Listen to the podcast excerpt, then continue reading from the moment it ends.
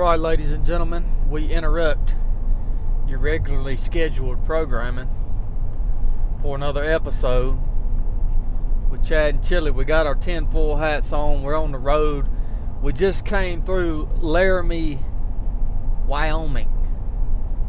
You know, really cool town. Really cool town. Uh, Chili was really excited about stopping in Laramie. They had a lot of pride in Laramie, though.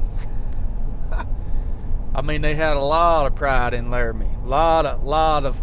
They were flying the flag of pride in nearly every business window. Yeah. So, uh, Chili set us out for him now. Did you Yeah. lose hope? Well, I to clarify, I was excited about You said that was the place, man. well, I said from my research it looked pretty awesome. There's running, good running, pretty close as far as what I could tell. Um, you know, you go into town, there's supposed to be some pretty good restaurants. Um, it sits at like 7,000, 8,000 feet, and you can get to 10,000 pretty easily. Like, all that was pretty, pretty neat to me. Uh, it's beautiful out here in Wyoming. Well, I mean, I knew the University of Wyoming is there, but that's a straight up college town. And like he said, they have a lot of pride. So it's out. It's a college town, man. I agree with you. I mean, what I you know, when I think about out west, when I think about Wyoming, I'm thinking about like cowboy country, like red-blooded Americans, like rough people, Yep. and uh, I didn't see any of that during the few hours I spent in Laramie. It Well- was a it was straight up college town. Well- Interesting. Well, there ain't much of that left anyway. Um, and yeah, you ain't gonna find it in a town where a big university is. I didn't know that was there Yeah, man. until you told me about it.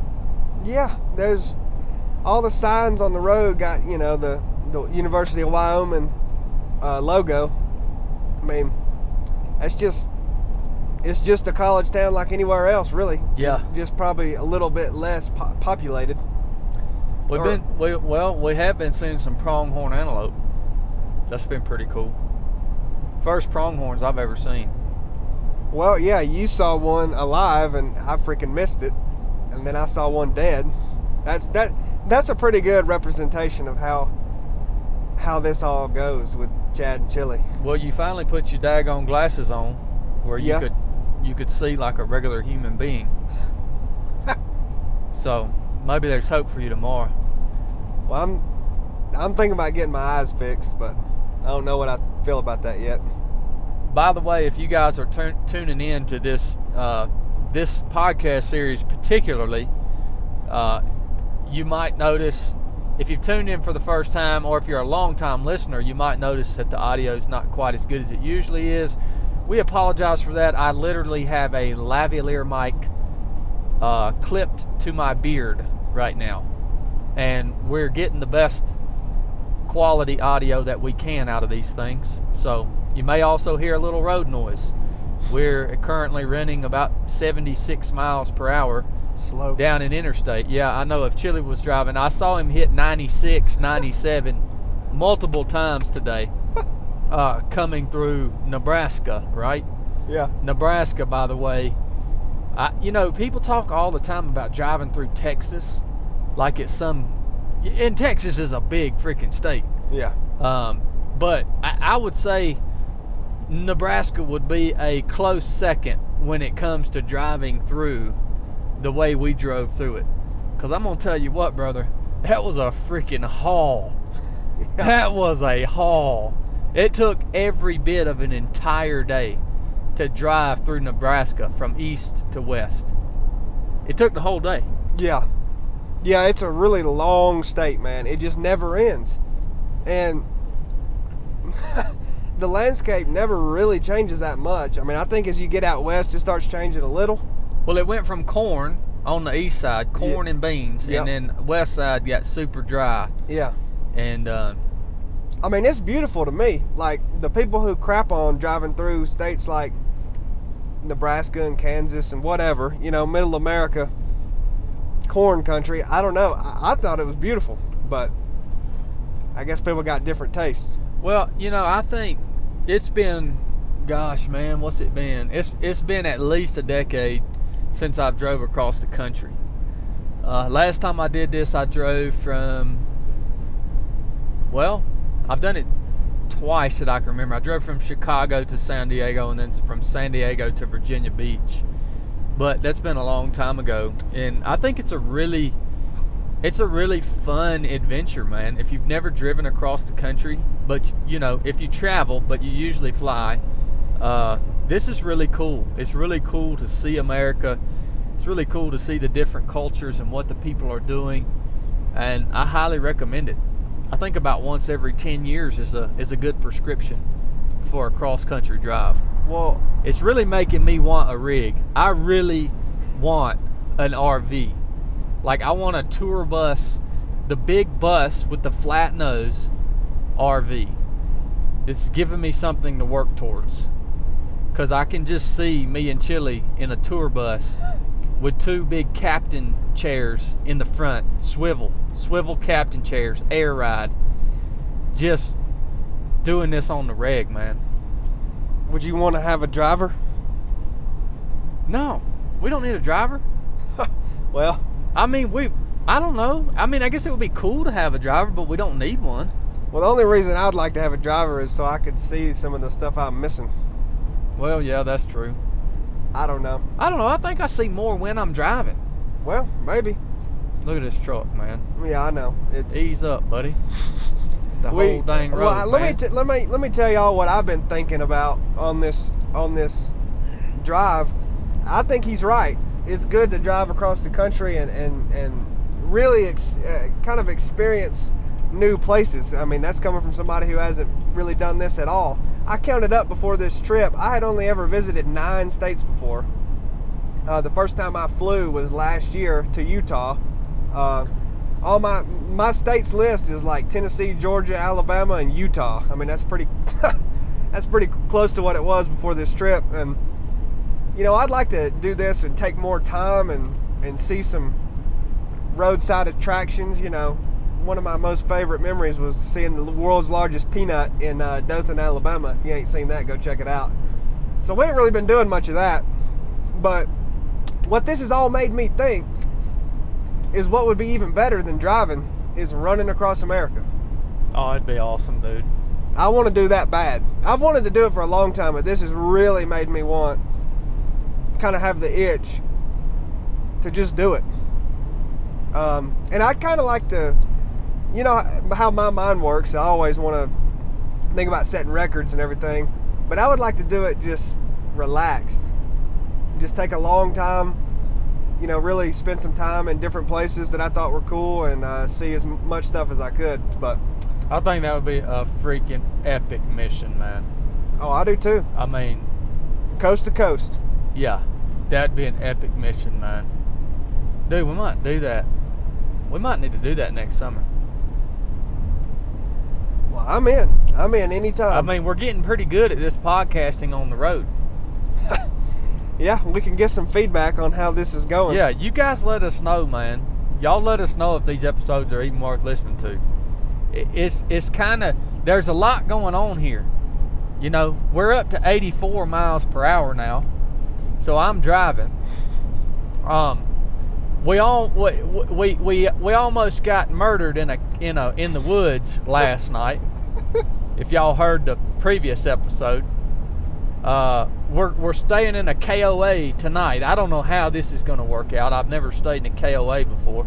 You know, there's a lot going on, so we're doing the best we can with this. But if we can get good at these podcasts on the road, man, uh, and if you guys will keep sharing the podcast with your friends, and and you know this thing, this thing becomes something that allows us to go run across the country and uh, tell you guys all about it along the way, then we can do that next summer, man. Can you imagine It'd be freaking epic. the oatmeal cream pies that I would put down on that run? Oh dude? man, can you imagine? Man, I'd keep them in business. By the way, are you going on the paddle or not, Chili? Well, dang, man, you really calling me out right now. Yeah. Well, I need to know. well, I don't have. the people need to know. I don't have a paddle. You mean you don't have a boat or a paddle? Right. Well, when I asked you before if you were going on the paddle, you said, you said, uh, I, no, I asked you if you had a boat, and you said, oh yeah, I got a boat. I said I could probably get one. Oh no, you said you have one. I said I could get one from somebody. I didn't say I had one. Well, are you going or not? Well, I wanted the race, man. But I guess it just it, that ain't gonna make sense. I mean, you ain't you ain't moved the dates. Well, so well, first of all, I'm talking about a a seven day paddle down one of the most beautiful river systems in the U.S. From literally the headwaters all the way out to the coast. Like that's once that that's potentially once in a lifetime, man. Like why would you why would you want to go do a piddly freaking race when you've got this you've got the opportunity to go do this awesome adventure. Some we're, we're gonna somebody's gonna kill an alligator with their hands, well, if and I we're was, gonna eat it for dinner. if I was there, I, w- I would I'd kill it. Well, I'm I'm serious. That's one of our objectives. Oh, don't worry about that. Okay. Well, are you coming? Is I, I- how can I mean? You just want me to commit to this, man? It's a long way out. No, it's not, dude. It's like it's like six weeks out, man. I tell you what, if I get if I get a kayak in order, I'll be there. See, I could see you being more of a canoe man, though. Well, actually, me and my dad were talking about that. I'd rather have a canoe. I, I really, I really do see you being more of a canoe man. I want a wooden canoe. Is what is ideal. I'm trying to figure out what to do about that. I mean, the canoe route, that's the more, that's the more pure way to do that mission. Well, You know, I now me personally, I hate a canoe. Oh, it's the no. most uncomfortable thing sitting in a canoe. I like them. Well, I've flipped a couple canoes before. It's pretty oh, fun. they're pretty unstable, man. Yeah, well, Uh, that's the way I'd roll. But well, we can secure you a canoe if that's the way you want to do it. how are you gonna get a canoe? Uh, man, we can get a freaking canoe, man. Everybody in Rome, Georgia has a canoe. Ev- almost everybody. Well, you know I ain't buying one. Well, well, I mean, we can get you a canoe. I mean, I'd pay somebody if they let me use it, because I ain't like that. But So what you're saying is, if we get, if we can secure a boat for you, you're coming. yeah, Okay. that's what I'm saying. Well, Chili's coming on the paddle then. I know we're getting a little ahead of ourselves. We're we're on it. We're currently on an adventure discussing an uh, an, an adventure that's coming up in the future. yeah, I've learned not to do that. Um. We got to get through the one we're on. Yeah, we do. I just I just wanted to get that commitment though, man. Well, it's been bothering you, I can tell. It really has, cause I don't want to go without you. Well, I you, mean- ain't, you ain't gonna have to if you if you find me a canoe. Part of this adventure here is is to train you up. I, I've told the people you have, and I've told you, you've become a special project of mine, Chili. You say that See, man, I, I've, I've, d- dude, I've done it all. You have There- you there paddled before? There ain't much that I ain't done. Oh yeah, I've paddled. You done a long paddle? I mean. oh yeah, I've done a long paddle. All right, now A couple it- it podcasts was- ago, you said you never have. Well, this was when I was active duty. This wasn't for pleasure. Oh, okay. All right. We we yeah, I won't tell that story right now, but um I'll tell that later. Remind me of that. Um Yeah, man. A lot of this stuff is to train you up, Chili. Chad, you. That's I, why we're doing it.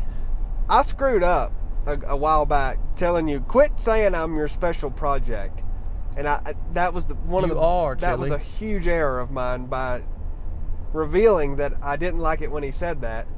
So now he's gonna fit it in on every podcast that we ever do. Look, did you are you not better now after the situation we had last night? Are you not a little bit better? Well, maybe you're even a, A little, little bit, bit more better, prepared. even though you already were as trained in, in that. I mean, I, yeah, I'm I, I'm an, I'm another day older. Yes, I'm a little better, That's right. I mean, that that applies to anybody. Okay. Yeah. I mean, of course, I- I'm not at a, I'm not claiming I'm at any some some high level. You know how I am, man. I mean, I'm so pure. I don't even want a canoe. I just want to get on dry land and run. I mean, I'm not into no equipment, no gear, nothing. Well, you talk about a pure mode of travel. Yeah, man. You you do understand that Native Americans and also the early explorers. That's how they travel. on foot first. They primarily traveled. They moved up waterways Well, they they never left waterways because because there were no trails. well, water was life too. They could never leave it. Yeah, and there were and there were also no trails. You try you try to you try to cover ground off trail. Yeah, it's It- slow. especially back then. If you're covering, if you're trying to move across, you know, just straight up woods, you are doing very well if you make a half a mile per hour. yeah, So in my mind, traveling, doing this long paddle, man, is it is a very pure form of human travel, and it's really going back to the the original way that people explored this nation in, initially, this new world. I mean, I, I do have, you know, that's not the only reason I'm going to do this, but I do have an attachment to that. Well, what is aspect of it, What you know is what I the mean? reason? Because I mean, I'm just I, clearly I'm not as excited about it as you are. I mean, because you're brimming with excitement. So, wh- Mhm. what what is the reasons that you want to do this so bad? You know, I think there's a lot of reasons. I think one, you know, it is going to challenge me in, in a lot of new ways because it's a new environment. Um, and like I say, I've paddled before in the teams. I've spent a lot of time on the water, but this is different, man. This is like pleasure. It's in a river. Most of the time when I was in the teams doing this type of stuff, it was on mission. It was usually in salt water in a bay or out over the horizon on the ocean or sometimes in lakes. Um, it's going to challenge me in new ways. And also, it's going to force me into that new mode of travel where I'm having to sit. I don't get to use my legs, which are the is the strongest part of me, and I, and I've got to use my upper body in order to propel this boat for 20 miles a day for seven straight days. I'm looking forward to that. I'm looking forward to the adventure aspect of it, not having predetermined locations to where, you know, we're going to camp or there's going to be no resupply. We're going to be totally self sufficient for seven days. It's been a long time since I've done that, since I've been out on a, a mission of that length, you know, period. And this one, especially being with no resupply. I'm looking forward to the fellowship. Uh, dude, I'm looking forward to fishing. I'm not a fisherman, but you know, I have this vision of of catching some catfish or bass and cooking them over the fire at night uh, as a team. Now, we may not catch a single freaking fish. Probably not. I'm going to have some backup food. I'm not going to depend on my fishing abilities. Um, so you know, it's all that, and then two, there's a there's a lot of elements involved in this thing, especially when we get closer to the coast. You've got the tides, you've got you know currents, um, you've got wildlife, you've got weather, you've got your gear. There's a lot of a lot of moving parts to it that I think are really gonna stretch me in that adventure capacity and kind of hone in some skills that I haven't practiced in a, in quite a while, you know. So that's what I'm looking forward to in a nutshell. well, Does that make sense? yeah, that was a pretty good answer. You know, man, it's it's like the the the ultra running stuff. I mean, I'm gonna be quite honest with you, You get bored with it. Yeah, the the, the whole hundred mile race thing. I mean, it, it's a hundred mile race is an awesome event, and yes, it's challenging.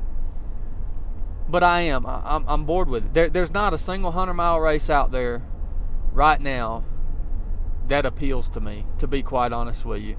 That that I would get really fired up and and seek out, you know, entry. I'm just like if I go run a 100 mile race, man, unless the wheels just completely fall off and I do something real stupid, I'm going to finish. And if I train for it, I'm going to finish pretty well. And that doesn't really appeal to me anymore, which is why I'm seeking these more adventure type of activities like this seven day paddle, like the Pinhoti Trail FKT, um, like Vol State those are the things that are really getting me fired up because on the paddle like the reality of it is I don't know if we're going to finish this thing. Like I think we will. But there's a potential that we're going to get out there and we're we're going to be unexperienced and unprepared. There's a possibility that we don't finish. The Pinhoti FKT, there's a, a, a significant possibility that we don't finish that. Vol State, the same thing. I like that aspect. And you really only, when you get into these super long adventure type events, obviously there is also a, a there is also a chance that you don't finish a 100 mile race. But when you're doing something that's four, five, six, seven days long, and it has a lot of moving parts to it, that chance of not finishing goes way up. And I like that aspect of adventure, man. Yeah. I mean, I know I, you like to go fast. Well, I totally get it. I, I mean, yeah, I, I think there's still a part of me. Once again, I mean, I'm still in such a such a weird spot, uh, or, or, it is. It's it's been weird for me. Um, but I still I still have this desire to to to to see where my true potential is um, at going fast at certain distances uh, or certain timed events. You know, there's a lot I want to do. So, um, I mean, I get it, man. I get where you're coming from, though. I think another interesting thing, Chili, is like, you know, there's not a lot of people out there that are in the situation or in in the position that they can go out and commit seven, eight days, or even longer to an adventure like this. And part of the reason that I live my life the way I live my life is so that I can do these type of things. Um, yeah. You know, I've kept, we have kept our life as, you know, me, and Brooke, and I, pretty simple. You know, we don't have, we barely have any debt very very small amount of debt. Um, you know, we don't have nice cars. We don't have uh, not really the nicest of anything. I mean, I'm not saying that we live like a bunch of poor people, but our biggest expenses are groceries. And so we live that way not because we don't enjoy having nice things, but we enjoy being able to break away and commit seven days, 14 days, whatever, and have a great adventure, that's more valuable to us to, to have the ability to do that than to own nice possessions. And so I'm in the position right now in my life where, and you are too, Chili, where you have the luxury that you can go and do something like this. And that might not always be the case, man. Whether it's for health, yeah. Whether it's because uh, you you have to do take on some responsibility for another family member, um, whether you just slap get in the bind, and you have to go work for somebody, for for some temporary amount of time. I mean, and not that there's anything wrong with working for somebody. You know, for for a lot of people, that's a great career, and that's a great way to spend your life.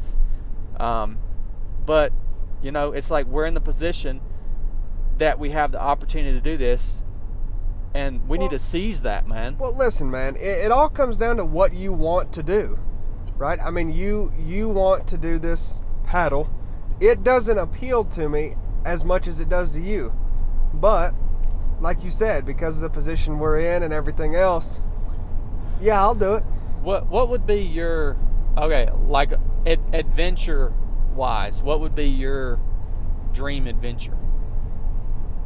Well, on, honestly, I think, I think, adventure-wise, running across America, uh, doing the Appalachian Trail. Um, What would you choose between those two? Oh gosh, that's so hard.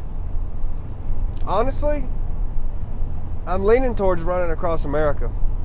I'd like to run from coast to coast, from the Atlantic Ocean, start on the beach, and finish on the Pacific coast.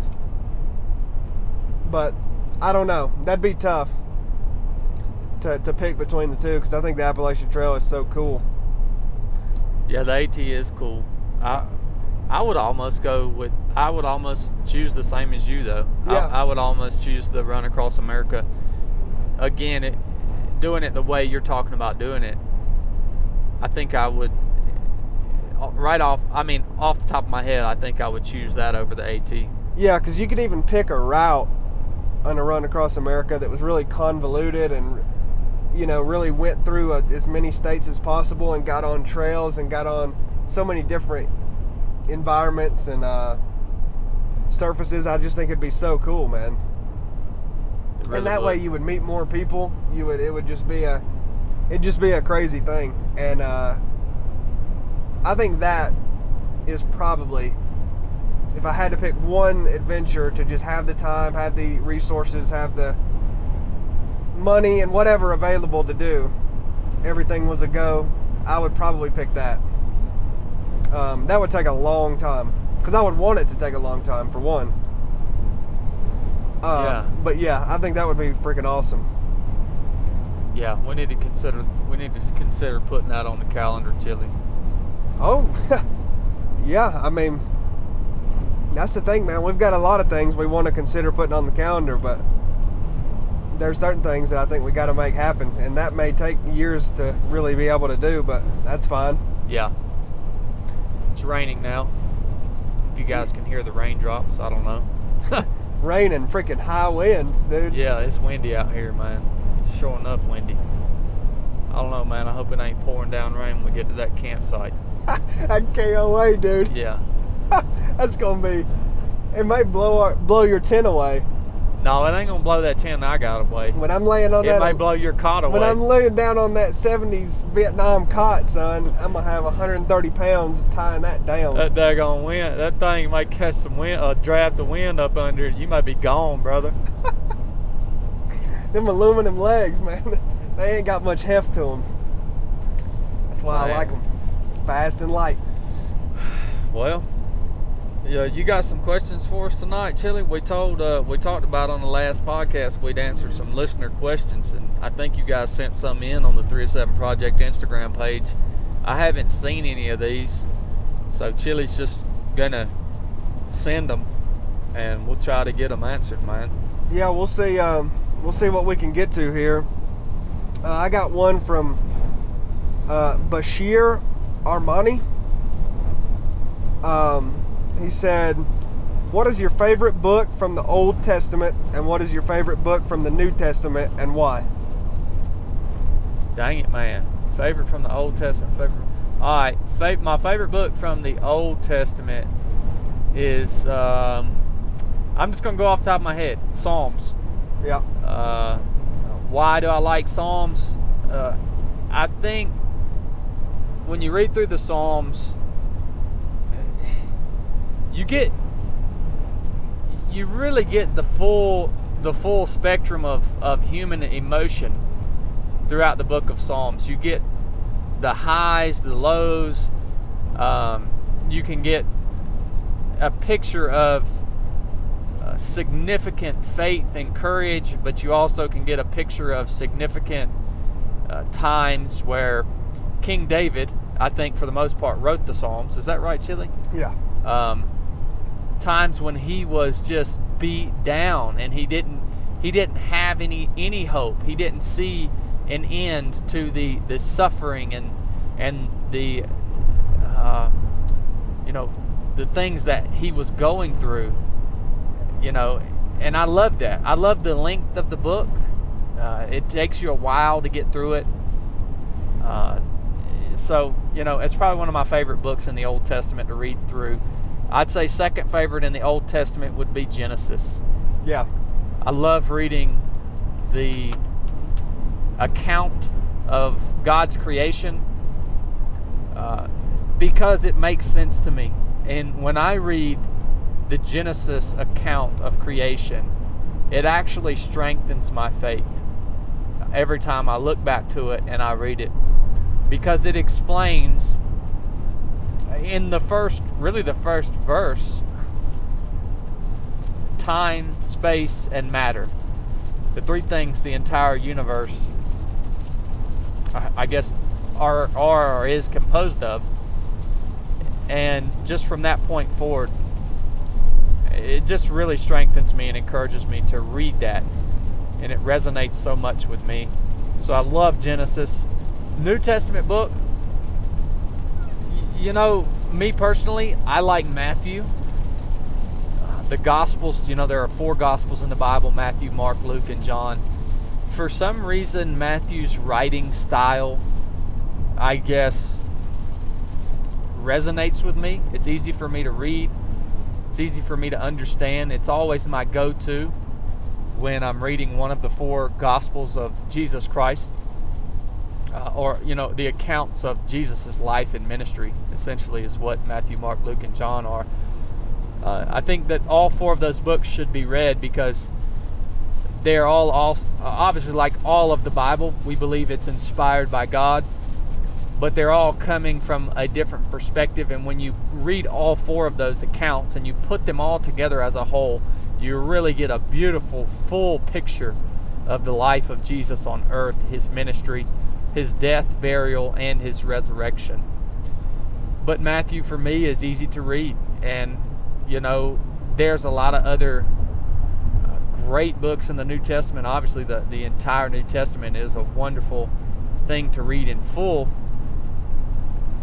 But, man, when you, a lot of times when you just go back to the teachings and the words of Christ Himself uh, while He was on earth, it really strengthens me personally. So that's my my favorite book in the New Testament, man. How about you, brother? Yeah, I, you know, I I've been asked this a lot, and and uh, it's it's kind of an interesting question for me. Like, what is my favorite book? I, I mean, I don't really have one per se. I mean, it, but but well, I under, I understand like why people ask that question. I really do. So I mean, what what I would say is is kind of similar to Chad actually, as far in in the Old Testament. Genesis is, you know, that's the beginnings, right? I mean, that's the origins. it, it's it's cool to to read that. I mean, that that is like the the, the foundation of it all. Um,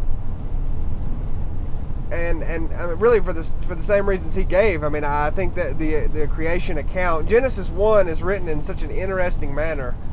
Um, and you know I, my my lack of knowledge on the Hebrew, the original Hebrew of the Old Testament, and the the coin Koine Greek of the New Testament is not not what it needs to be. But I do love studying uh, that. Well, I, I should do it more, but it's always so interesting to me. And, and the original Hebrew, it, it's fascinating, and um, I think it gives you a deeper understanding of what what the text means. Uh, so yeah, Genesis for that reason, and also in the New Testament, kind of something that's I don't know, maybe maybe not typical is Ecclesiastes, and really the reason for that is. Hold on, Ecclesiastes is an Old Testament book. Yeah. Oh, you're talking about you still talking about Old Testament? Yeah. Oh, okay. My yeah. Bad. I thought you transferred to the New Testament. No, Genesis and Ecclesiastes in the Old Testament. Gotcha. Um, Ecclesiastes is I don't know, I just think it's it's also written in a very fascinating way. And it's just you know, the, the, the chapter, for some reason, I've always just gravitated towards it and trying to understand uh, about everything is meaningless or, or everything is futile. It, it's just such a, I don't know, I think sometimes I feel that way personally. So reading that and, and trying to dig deeper into understanding what that uh, really meant. It, it's just it's fascinating. So so I, I, I like that book too. Um, now as far as the New Testament, um,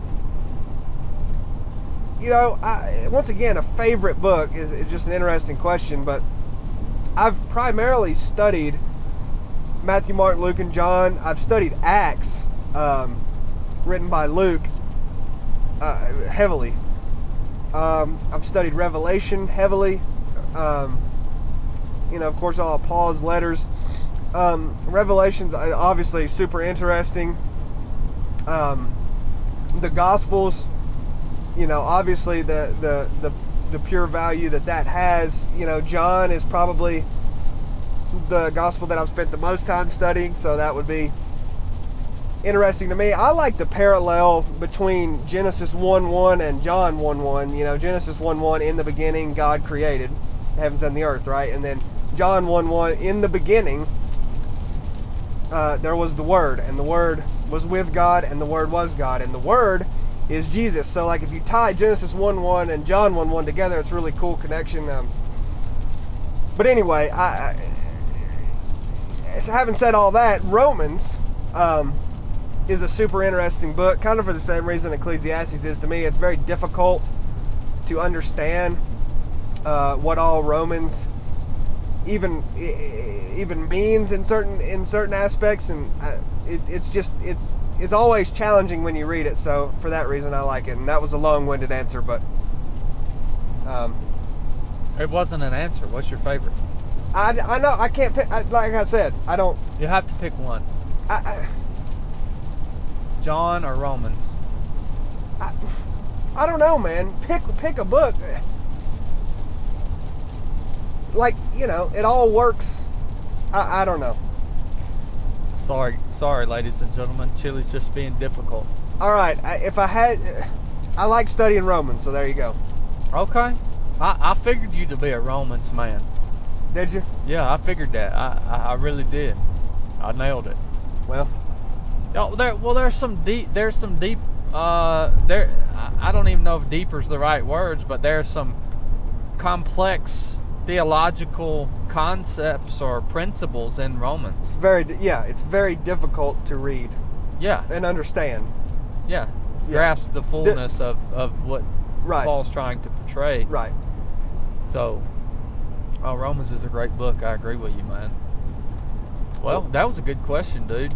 Uh, you talk about language, man. You talked about studying the original languages that the Bible was written in, and we had a conversation about language earlier today, I think. Um, and Chili made the statement, you know, language is really important, and you guys know me. I'm, I'm, I rely heavily on controlling my rudder and using language in a positive way to get me through hard missions or whatever it may be and Chili had a really interesting take on language and talked about how have you ever thought about how language actually started? Like the first two human beings on earth, Adam and Eve. Like it's interesting to think about it. And language is a weird thing, man. and language is definitely being manipulated in our current culture and I think that can become a dangerous thing. I have to agree with Chili on that. What's your take on it, Chili? Yeah, you know, I just kind of was just thinking. I mean, this is, uh, you know, we mentioned a ten-hour radio show that may be coming on, uh, hopefully one day, with Chili with his tinfoil hat on. Well, that's really what that is. Is just my mind all day long. My mind is a is a 24 hour radio show that never stops and sometimes that that's got some negatives but i don't know i just think about things all the time and maybe other people think about them often too and just don't vocalize it but i don't know i think about language quite often primarily because it completely befuddles me how language was even really developed like people have to agree on what certain things mean, right? Like, like if you said four, uh, you know, people who don't speak English, uh, I, I imagine that doesn't conjure up anything Yeah. in their mind. Um, but if you do speak English, uh, you know, you may think F O R, um, you know, and that's even hard to define, but what, what that would mean, or you may think the number four. And like the number four, what is it? It's a it's so confusing, man, to think about language. You get in this weird you can't even talk about it or I can't intelligently because it's like we've all agreed that that word, that sound we make with our mouths means you know, four, four of something. That I, Mhm. like you can't even It's pretty deep, man. yeah, like you can't even not say four of it to describe what four means. Like you have to use that word. It, it's so I don't know, but and so it's so interesting to me how our society, our culture now is manipulating language and for a certain purpose to really deceive people. Um, it's very interesting to me how language is actually being targeted. I would say, or or or, language is a a deceptive way of using language is being used as a way to confuse people, and I, I think Yes. that, that that makes a complete it makes complete sense to to use that. Um, so uh, it's just fascinating. I, I, I think, you know, uh, I'll go ahead and mention kind of what I'm talking about, just so it's not just this abstract idea. Provide an example. You know, there is two genders. Um, I'm not. I'm really not interested in debating anybody on on that fact. You know, that there's male and female, and we're, we're literally in the process of trying to convince society to accept new uh, g- genders, new gender identities. Uh, we've we've constructed these random words like zer and and zim or, or something. Latinx. yeah. le- le- yeah, it sounds like Kleenex. I mean, I wouldn't wipe my nose with it, man. Like I don't. It's yeah, Latinx, Latinx. I don't. Yeah. I don't even know what it is. Latinx. Is that how you Latinx? I don't even know how you're That- supposed to dude, say that's that's Joe Biden. I think made that up himself. By the way, if you're on the East Coast, it's 11 o'clock at night right now. So we're trying to bring you a little more energy than Joe Biden brings you. I hope we're I hope we're successfully doing that. Yeah, I don't know if we're delivering. You've told me I have about the same energy as Joe. Sometimes. I like I like when old Joe gets up on stage, man, and he brings about 0.5 energy. 0.5 energy is about all he can muster. That's on a good day. Well, it's past my bedtime, so I'm doing pretty good. No, man, it's uh, you know, and and not only not only like you said, are we trying to create new words to identify or, or portray something that doesn't actually exist in reality, but you also see, you know, you see a lot of words that get hijacked completely. Yep. It's essentially the word gay. Um, I, I said I was I did an Instagram story the other day for PT, and I said something was gay, and I think Brooke was like, "You can't, don't say that," and I was like, "No, you see, see, you you no longer even understand that word. No longer even portrays what it was meant to mean. So the word has been hijacked, and it's been manipulated into something completely different than what it was what, what it originally was meant to portray Well, you know what's so fascinating about that is is literally the reason that that is allowed to happen is because of societal acceptance. Like we have all, like, like I said, th- th- words don't mean anything inherently.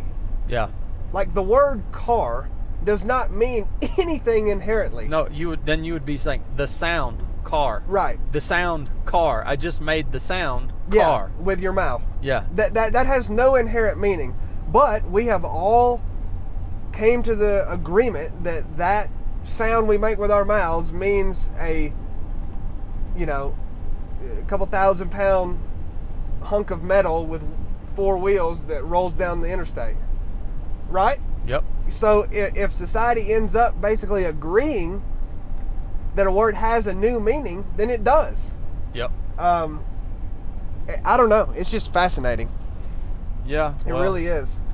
I mean, the homosexual whatever community has hijacked quite a few words. Yeah. They for some reason they like doing that. And a few symbols. Yeah. Yeah. Yeah. That's that's yeah, exactly. It's it's insane, dude, but I I hope you guys don't think that we are homophobes. Uh No. I you know, both of us have people in our lives that are living lives of homosexuality and we love them. and we we would do we would do anything for them. Uh, you know, Jesus gives you the unique ability to separate the sin or the lifestyle from the person in your heart.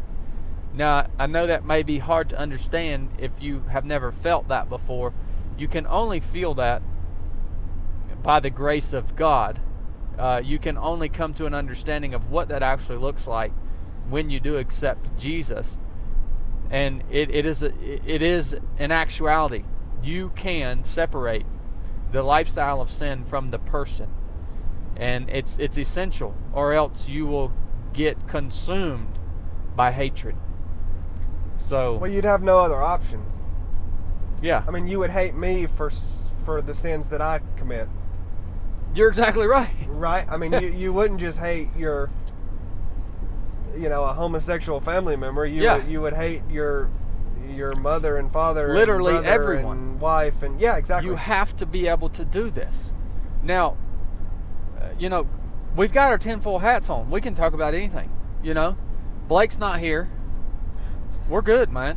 And you look at this. This, first of all, this is why when I'm describing someone in uh, living in sexual perversion, I use the word homosexual, not gay. I do that on purpose. I will never use the word gay to describe someone living a life of sexual perversion. What do I mean by sexual perversion? Somebody who has perverted the action or the idea or the concept of sex. All right? Meaning intercourse. That's what I mean by that. So that's why I use that word. And um, yeah, man, I was gonna say something else about it, but Well, you, you you're saying you use homosexual instead of gay because, um, you because don't, I'm I'm not I, I'm sick of I'm sick of using a word that has been hijacked by that group of people that doesn't and I understand why they hijacked that word because they want the world to think they are happier being homosexuals than when they were heterosexual. That's why they hijacked the word.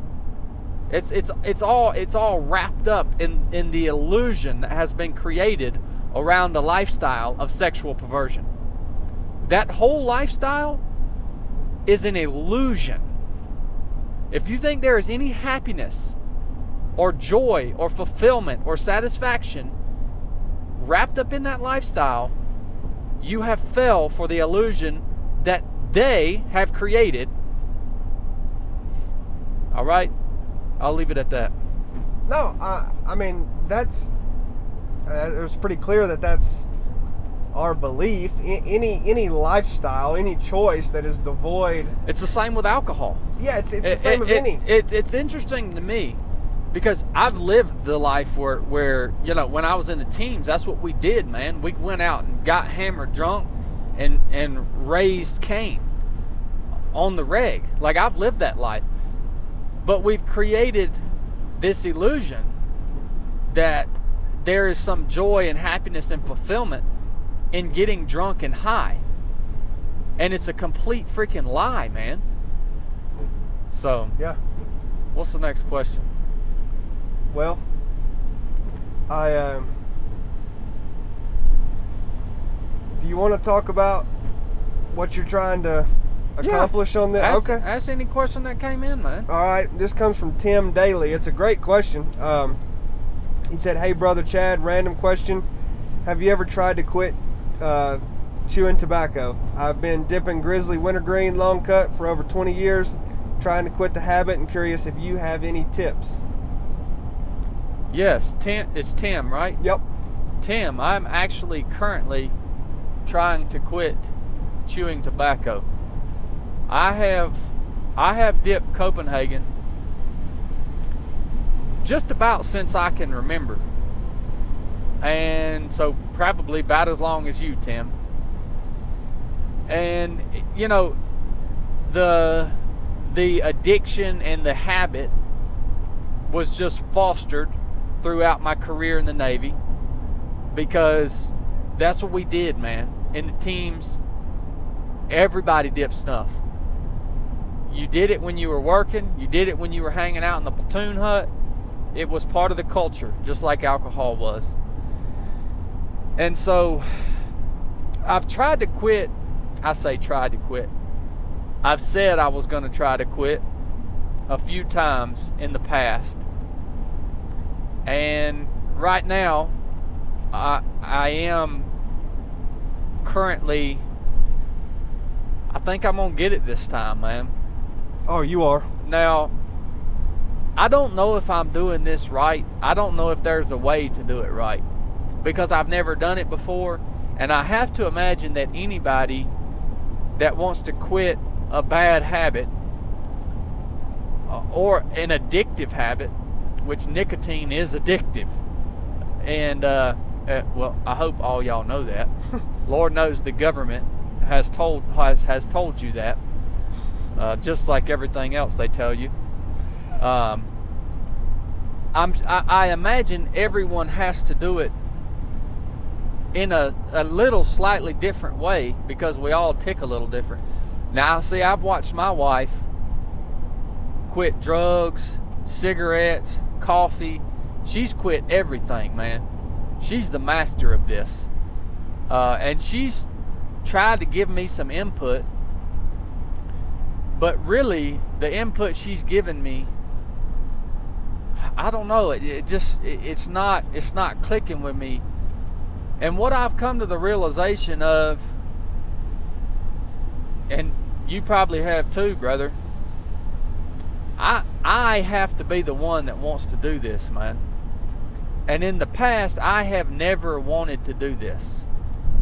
Now, the reasons that I want to quit chewing tobacco aren't for my own selfish gain. It's interesting the reasons that I have, and, and I've kind of identified those. One reason is because chewing tobacco hurts my testimony. It puts a dent in my testimony as a a servant of Christ. I don't care what anybody says, man. It, it, it does. Now, do I think I'm going to go to hell for chewing tobacco? I don't feel. You know that that's a hard question to answer. I mean, Well, I don't think it is. Uh, well, I, I mean, I'm addicted to a substance called nicotine. Do I worship it? Do I covet it? Like, how much sin is wrapped up in that? Well, yeah, I, I you know, agree. and, and I, I mean, I'm covered. I know I'm covered by the, the, the blood of Christ, but I don't like to use that as a crutch, right? And here's the thing with this addiction, man. Addiction to alcohol, drugs, a sexual addiction. Y'all have heard me say before, these are these are perpetual lifestyle sins. Now you can make a case when you're talking about nicotine. Nicotine doesn't make you drunk. Nicotine doesn't affect your sobriety. So it's kind of it is different than drugs, alcohol, things like that. It's a bad thing. I'm gonna go ahead and tell you, it's not a good thing. And so I've identified that. And you know, when I go and I speak to groups of young people, and we get done, and I and I put a dip in. That's not good. Like, I'm sit, I'm gonna sit up there and, and tell them. I'm gonna sit up there and tell them how to be better at life, and I'm gonna tell them about Jesus, and all this stuff, and then right after that set a poor example for them. It ain't good, man. I mean, I admit it. Yeah. And I don't mind admitting it because I've never tried to convince any of you guys that listen to this podcast that I'm perfect. I think that's one of the unique things about our podcast. Yeah. Is we're pretty open with the fact that we got a lot we screw a lot of stuff up. And so that's one reason, man. Is it does. It hurts my testimony. And I don't like that and it's wrong. Um another reason, my I mean, I like to kiss my wife. And, you know, I don't blame my wife for not wanting to kiss me when I got a dip of snuff in. So I, I think it, you know, it, it affects my relationship in that way. Um, you know, as far as selfish reasons, reasons for me, you know, I, I don't particularly have any, I don't have any health concerns around chewing tobacco. I, I know people do get cancer and, and you know all this stuff, but man, I'm gonna be straight up with you, man. The men in my family and some of the women in my family have chewed tobacco their entire lives. I mean, and and I, I I've never personally seen these these health these cancers and stuff like this as a result of chewing tobacco. So I don't know how prevalent that is. Maybe it's a genetic thing, but it's not a genetic thing in my family. So the, the as far as the health reasons, I don't have a lot of incentive coming from that end. It's more it's more of the, the external things that that have brought me to the conclusion that man, I need to stop doing this. And I'm gonna tell you what, brother, it's hard. I mean, and and that coming from me might sound strange to you guys because I like doing hard stuff, but this is hard. Hard is relative. This is hard in a different way. And so I, I'm gonna give it I'm gonna give it all I got, man. And so it's been it's been four four or five days since I've had a dip of chewing tobacco. Now, what I've done, and this may be the wrong way to do it, because when you stop dipping, if you've dipped for 20 years, you're going to go through a spell where you're going to be so agitated.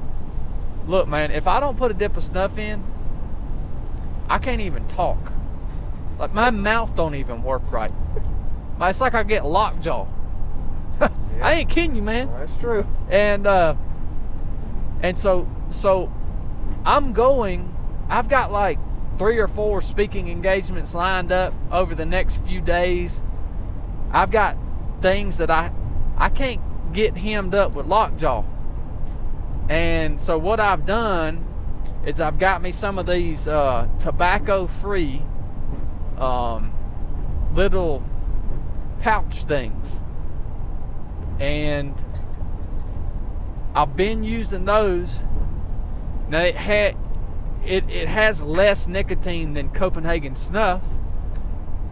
So what I'm planning to do is to kind of break the habit and the taste and the action of dipping snuff and then I'm going to try to wean my my way down to where I can still function it in the process with these little pouch things, man. That may be totally wrong.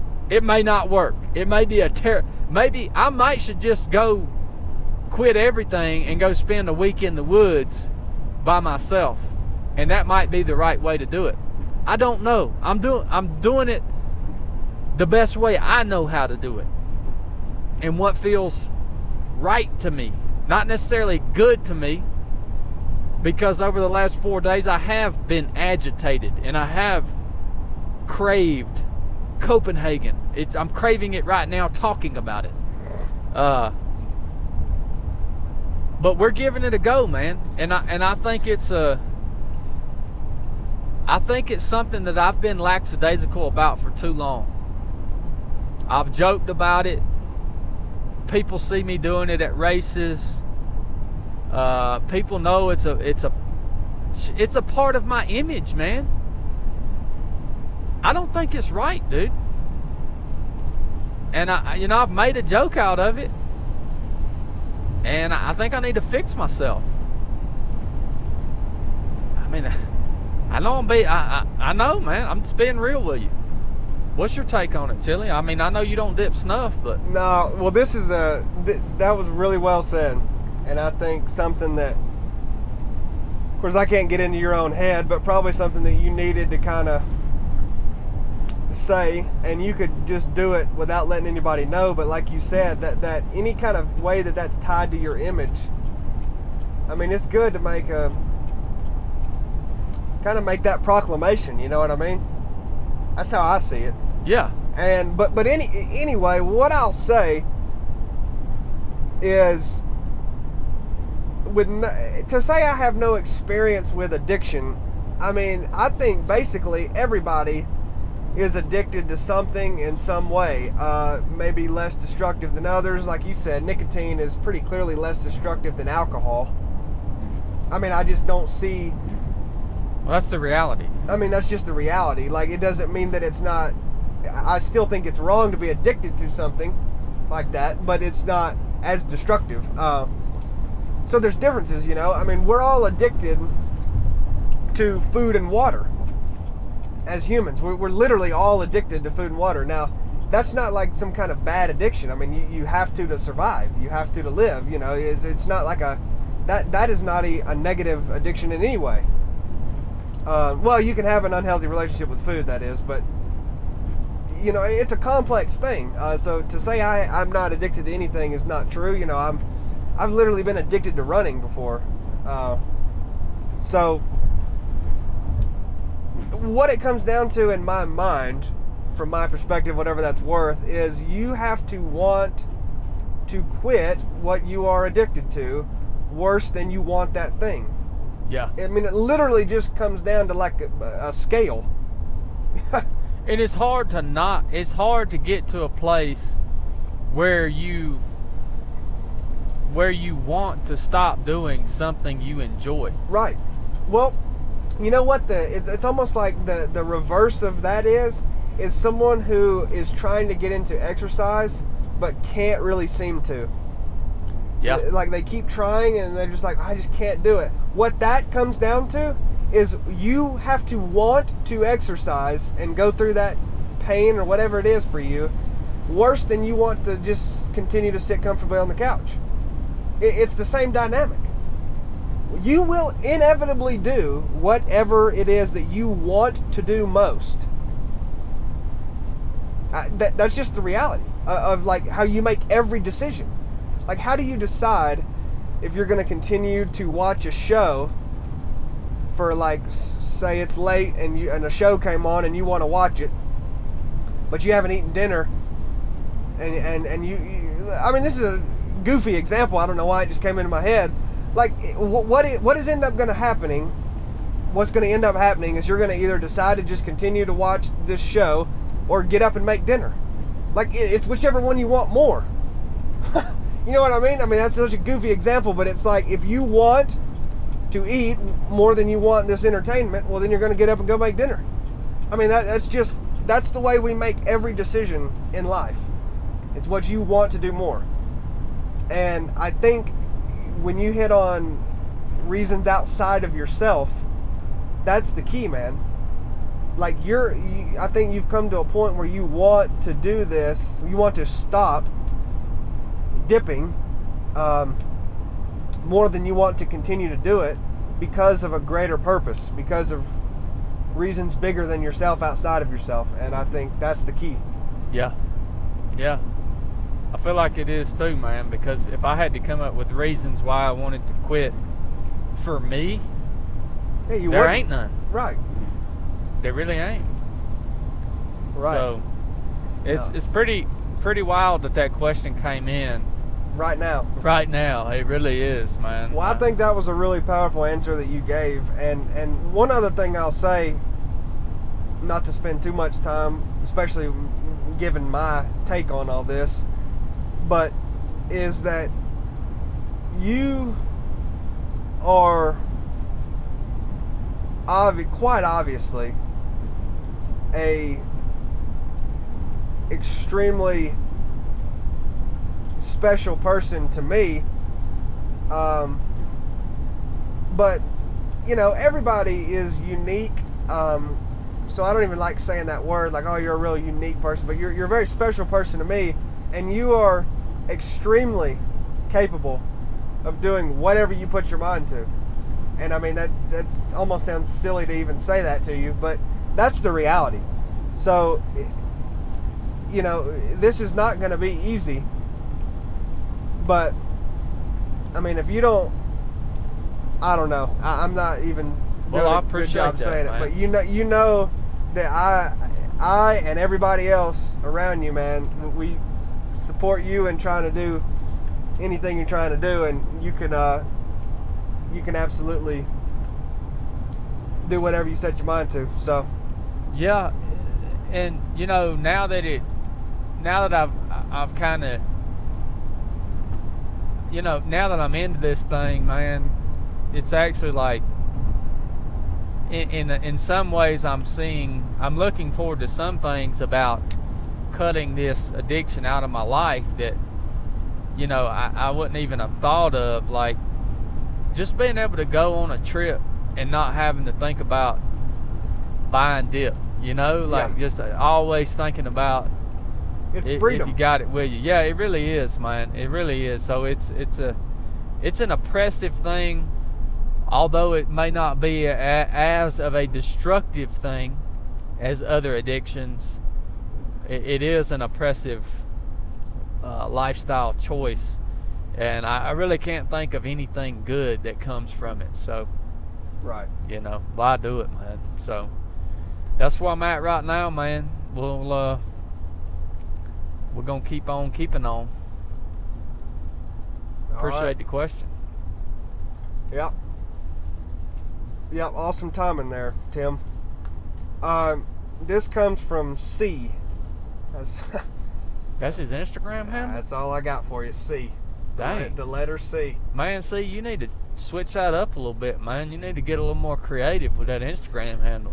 Well, I think that's a pretty coveted username there. Just that Sound one- like freaking some crap you would come up with, just, Chili. just that one letter hitter, man. Yeah. He said, Hey, Chad, when might we hear about the strange events that led to you becoming a Christian? I don't think you've covered these in detail yet. Thanks. Well, I didn't know how you wanted to answer that. I decided I'd ask the question, so you can either go into that a little bit now, or you can, we can kind of direct him if you remember Yeah, where we have talked about it. You know, I really need to sit down sometime and write that story out in detail. And, Yeah. and I don't think I've ever told that story in complete detail. Right. Um, the what I have boiled that story down to when people ask me about that is that I was living in a in a place while I was on deployment with with me it was me and four teammates. And I was living in a place that was I want to say infested by a demon or demons and it was very real it was obviously very impactful it was something that not only I experienced, but uh, the men that were with me experienced. And you know, the full story is is quite long. Uh, one of, and I, I won't tell the whole thing in detail here, but the gist of it is one of my teammates was a Christian and he had a Bible. And at some random point, uh, he began to read his Bible while we were there staying in that building. And that is what initiated the activity, the oppression, and the fear uh, that ensued. Because we had been living there for a little while without anything happening until this team member started reading his Bible. And so shortly after that, I was laying in my bed one night and I heard this was a large building. We were the only five people staying in the building. And I heard something hit my door and it jolted me awake. And then I could hear it was almost like voices or sing it was almost like a singing voice up and down echoing up and down the hallway of this building. And i thought well dang has has somebody come in here? Like what the world is going on? So of course i get up out of bed and crack my door open look up and down the hallway the hallway's clear it's nighttime uh, i go right across the hall where my other teammates were staying and open their door. They're all passed out, man. So that was it. Yeah, it freaked me out, man. Uh, and there was fear attached to it. You know, I'm sure that would freak anybody out, but it, it really freaked me out. So I told them about it the next day, and things progressively got worse as far as the noises. But there was another element that was even outside of the the the tangible evidence the the when you know something hit my door lights going on and off things in the room being out of place whatever it was the other element in the in the more impactful element was the the presence that you felt while you were in that place. It became extremely oppressive. It was like a weight that would be bearing down on you. And this is hard to explain because unless you felt it, it, it almost impacts your emotions, and it impacts you in a way physically too. It just beats you down. And I, I can remember walking into that place one time, uh, in particular, and going up the stairwell. We were on the second floor, and we would I'd walk. I was walking up the first flight of stairs, and the stairs cut back and went up again, and there was a little landing up there. And as I was walking up the first floor, I felt the sense of something staring at me. And it's giving me chills right now recounting it, but something staring at me. And it was like a weight on my back. And I turned around, fully expecting to see something in that balcony on the second floor. And so as I turned around, I looked I didn't see anything tangibly there, but uh, thank thank God I didn't. But it was things like that that were progressively getting worse and being being experienced again by not just me but others there. And when I, I write about this in detail one day, I'll, I'll try to recount all the actual uh, occurrences, tangible occurrences that that we experienced. Essentially at the end of, of maybe about a week or so of this going on and, and another thing that we did we were staying on a base where it was essentially a base where tra- where when you were transient when you came from the states you would stop at this base uh, in order to kind of rejock your gear maybe take a few days of rest before you deployed to your actual destination. And so a lot of people came through, and we started reading on forums online from from other military members who had stayed in this place and they had very similar experiences during their stay. Now, again, this is just forms we were reading online, but they definitely matched up with the experience that we were having. Dang, dude, what in the world is that? That thing is massive. I'm glad you just pointed that out. Some massive power plant. It's like a chemical plant or something. Yeah. But anyways, all this stuff happens at the end of about four or five days. We're all sleeping in the we my my teammates moved from their room across the hall into the the, the room that I was staying in, and we were all sleeping in there. And um, finally, I called little brother, just seeking some answer. I knew he was a Christian. He put me in touch with his pastor. His pastor, I'm speeding up the story now. His pastor prayed. I had a little cell phone. It was called a Vodafone, little flip phone. Uh, that it's essentially a burner phone. And he, I put him on speakerphone. He prayed up and down the hallways of this place, and total peace returned to that place afterwards. And that was what prompted me to start taking the Bible and the power of Jesus Christ seriously. And throughout the rest of that deployment, there were things that happened, such as one time I was walking around the side of a building one time. I felt an overwhelming presence of joy and happiness, what Christians would call the Holy Spirit overwhelming presence for no reason. Uh, that it brought it, it brought literally brought me to tears. And as I've rounded the corner of this building, there was a African lady standing off a balcony singing and praising Jesus off this third story balcony in a place where it was dangerous to sing and praise Jesus in public. And I just looked up at her and I said, I don't know I don't know why you decided to do this, but keep doing it because something is happening here. and multiple other things. Again, we could do a whole podcast just on this.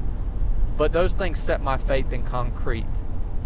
Um, and, and it was just a continual journey, even when I got home and Brooke was, you know, essentially, I mean, literally dying from drug addiction and, and the battle we fought there, the spiritual battle we fought there, things that just continuously set my faith in concrete.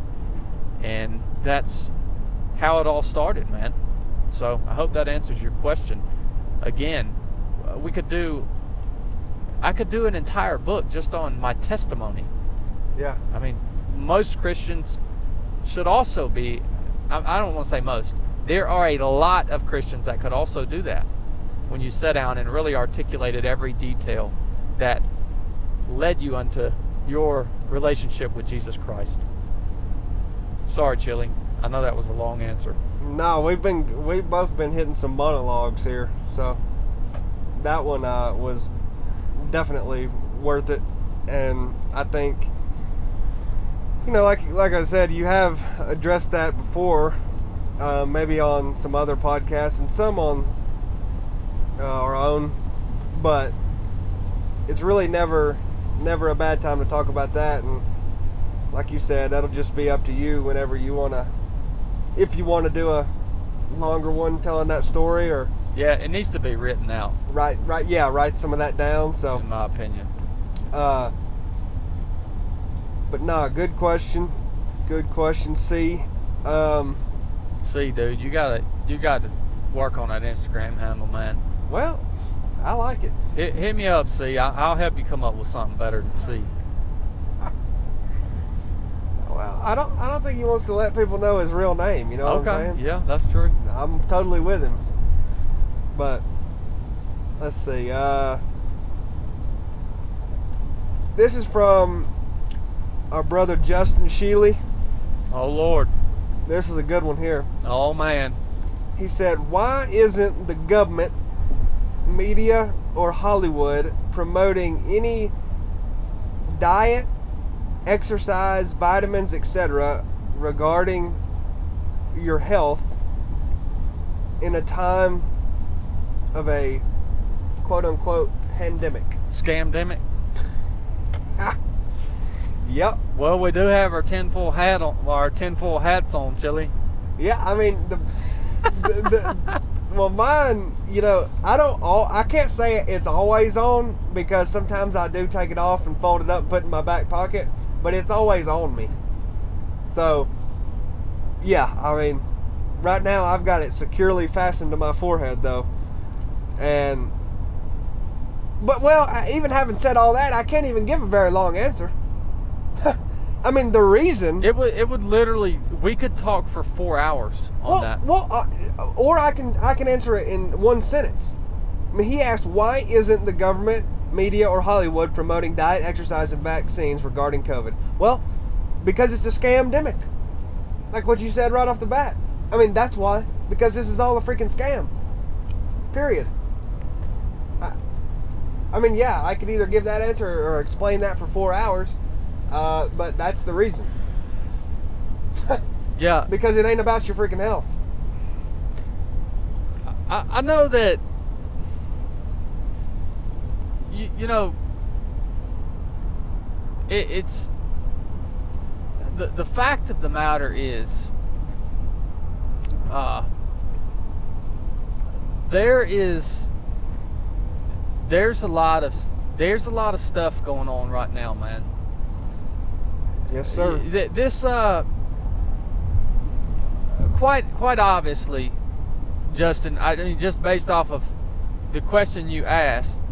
Well, um, obviously, if there were if if there were not if there was not a a a subtext or a a subsurface agenda to what is happening in our nation on on I'm talking about multiple layers. I mean, this goes beyond the coronavirus was a, a big move, Big. but but there are there are multiple layers uh, that are leading us to uh, a, very unique situation as humanity. Not, I mean, as a global society, not just as the United States. And you could say all day long that a lot of the things that uh, that we think you can say they're theoretical. And and maybe a may, maybe they are theoretical because we we don't necessarily have tangible evidence of everything that we believe is going on. But they are theories based on logic. Uh, I, you know, I, I think it's very logical to look at the situation with the coronavirus, for instance, and say, one, that it's man made, two, that now we are being and have been for the last year and a half we're being tested. This it, it's become a compliancy test, and we're failing the test. And so I think it's very logical to conclude that nothing about the things that have happened can you take on surface level. It's logical to make that statement, in my opinion. And so they're they're they're not they're not promoting the logical reasoning. Things such as okay, if we have a a new virus that's killing people that are fat out of shape, sick. The logical thing would be to help those individuals, educate them, and help them get skinnier, in shape, and healthy. That's logical. But since this whole thing is not founded in logic, that's that's why that's not happening, Justin. That's my long short answer. Yeah, man. why isn't the government, media, or Hollywood doing the logical thing? Yeah. That's essentially what that question is. Well, because that's not really what they're in the business of doing. Yeah. So, uh, he also asked, um, we mentioned, you know, we're doing a lot of these, uh, and we, we did cover this topic on a another tinfoil hat with Chad and Chili uh, that has not been released at the time of recording this one. Well, the audio sucked on it. It did. It really did. Um, it would kind of be a shame to not release that, but it was bad. Uh, so this question is also from Justin. He said, "What's the likelihood of some of the refugees coming from Afghanistan being Al Qaeda, or uh, or another terrorist group?" What's the likelihood? Well, uh, I, I, don't really think it matters. I, I mean, dude, I think. Oh, they're here. Uh, yeah, I think Al Qaeda, the Taliban, terrorist organizations in general have a massive population of not only operatives but sympathizers already in place in in the United States. Yeah. That that are simply uh, standing by. Yeah. And well, uh, this is how they this is how they work, man. Like you know, and that that's one of the to me that's one of the the biggest problems with what's happening in Afghanistan right now is you see now the Taliban doing basically press conferences. Like they have now within a week become a legitimate power and have regained control of a nation. And what does that do? It empowers everyone who sympathizes with their agenda. It gives them legitimacy. And so those operatives and those sympathizers that are here in place, I would say in, in droves, I, I, would say thousands at a minimum, uh, in the U.S., they now feel like their cause is more legitimate than ever, and they are empowered by watching their leadership do press conferences from behind the, the president's desk uh, in the capital of Afghanistan. It's freaking. I'm telling you, man. Well, you know, I'm gonna give my perspective on this, which is kind of a stupid thing to say because that's all I can ever give. But I know this will be hotly contested. And remember, we've got our. Well, I don't think this needs a tinfoil hat, but some people will. Um, look, I was. I never imagined growing up that a terror attack would happen. Like, it, it's just hard to even imagine, you know?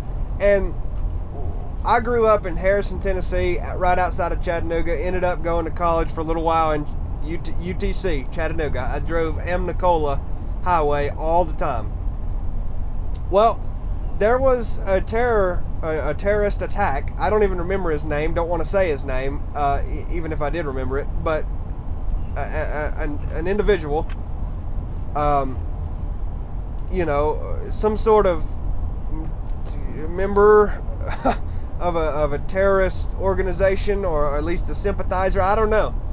Um, he shot and killed uh, five people at a military recruitment office in Chattanooga.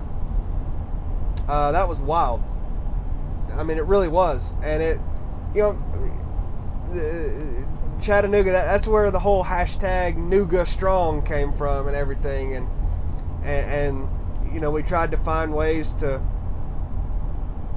I guess you'd say come together. I, I don't know. It, it was just such a it was an interesting thing that, that something like that hit, happened at home, you know, and uh, I, I think I think those are possible all the time, and you know the Boston Marathon bombing was an, was another one uh, recently, kind of in my lifetime, and th- th- those are just I always have questions when those happen, and the questions that I have are kind of related to, you know, September 11th, 2001. That whole uh, tragedy. We lost a lot of rights. Uh, we lost a lot of liberty. We lost a lot of privacy after that event because of that event. Right? I mean, w- w- wouldn't you agree with that? Oh Lord, yeah. I mean, uh, yeah. I, I don't. In, in, the name of in the name of security. In the name of security, which it always is, in the name of safety, security, whatever. Yeah. Just now, it's being done by doctors. Yep. White lab coats. And we can. Oh boy. Yeah. We can get into that, but anyway, um, so we lost a lot of liberty after that event um, because that event was a great way to justify uh, basically the, the Central Intelligence Agency and other uh, intelligence agencies of the United States to monitor agencies that you don't even know about. That's what I was about to say. Um, track your personal information and data uh, from your iPhone and from uh, other means of uh, of tracking. Um, that's just that's just the facts. That, that that's what that's what happened, and that's what is continuing to happen, and it's happening at an even larger scale than it was. Uh, to be perfectly honest, so it, it's kind of interesting to me that certain attacks like that. I mean, obviously, a, a, a, kind of a random act of terror is hard to snuff out.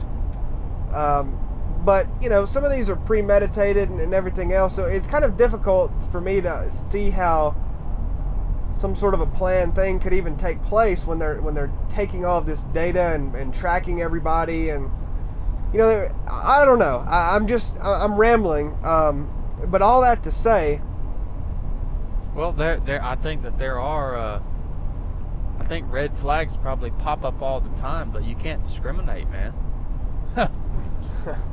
Uh, you, you you for for you guys that maybe weren't born or maybe were little kids on 9-11 or you just forgotten about 9-11 uh, you, you do know the people the, the men who the cowards who flew those planes into the towers were trained yep. as pilots here in the united states so like you can't tell me that they weren't tracking some some they didn't have some intel on those individuals prior to that attack. I mean, how they get in the freaking country, man. Yeah. It's like. I mean, uh, so once again, I, I'm not even. It's hard to even make a clear point here, but the, the the point is, is I'm not sure what is allowed to happen and, and what's not allowed to happen sometimes. I, am I'm, I'm not sure that it's really impossible for me to know that for sure. Um, so I, I think it is perfectly reasonable and logical to think that certain times uh, certain things are allowed to happen. Um, I, I, I, don't know. You know, I think I think there are plenty of people over here uh, from Afghanistan, you know, that, that are going to be uh, terrorists, and I think watching what happens uh, is very important. And I think some of it's very possible that you could have legitimate acts of terror from that. Uh, you could have it right now, uh, even before they came or, or whatever. And you could also have instances where not everything adds up exactly as the narrative being portrayed. Um, I don't know. It's just going to be difficult to know everything that's going on. But you know, a new flood of, uh, of, of immigrants coming over really does provide provide either one of those possibilities to happen uh, pretty easily. So I Yeah, think I, I think what I just said was probably pretty incoherent, but Well, I, I, I- you know, and another thing, you know, Justin, uh, people coming from Middle Eastern countries that are Muslim extremists. By the way, you don't have to be from the Middle East to be a terrorist or a, a Muslim No. extremist. no. Uh, they are doing these things because of religious law. And this has been, uh, it's been, it's, this is nothing new. Like, really, man, if if a if a Muslim extremist wants to infiltrate the U, U.S., why don't, why don't they just come across the southern border? They, they could do that at any time. Yeah. It like I, I don't I don't think that this circumstance currently is making matters any better or worse. Right. Uh, it is what it is. They're they're already here. They've all, dude. Some of these cities, there are that they've they've taken control and essentially set up autonomous zones. Uh, I'm speaking of Muslim extremists. They've set up autonomous zones within American cities where the police don't even go. They govern themselves. It, it's it's just it's like the same thing that happened in the Roman Empire.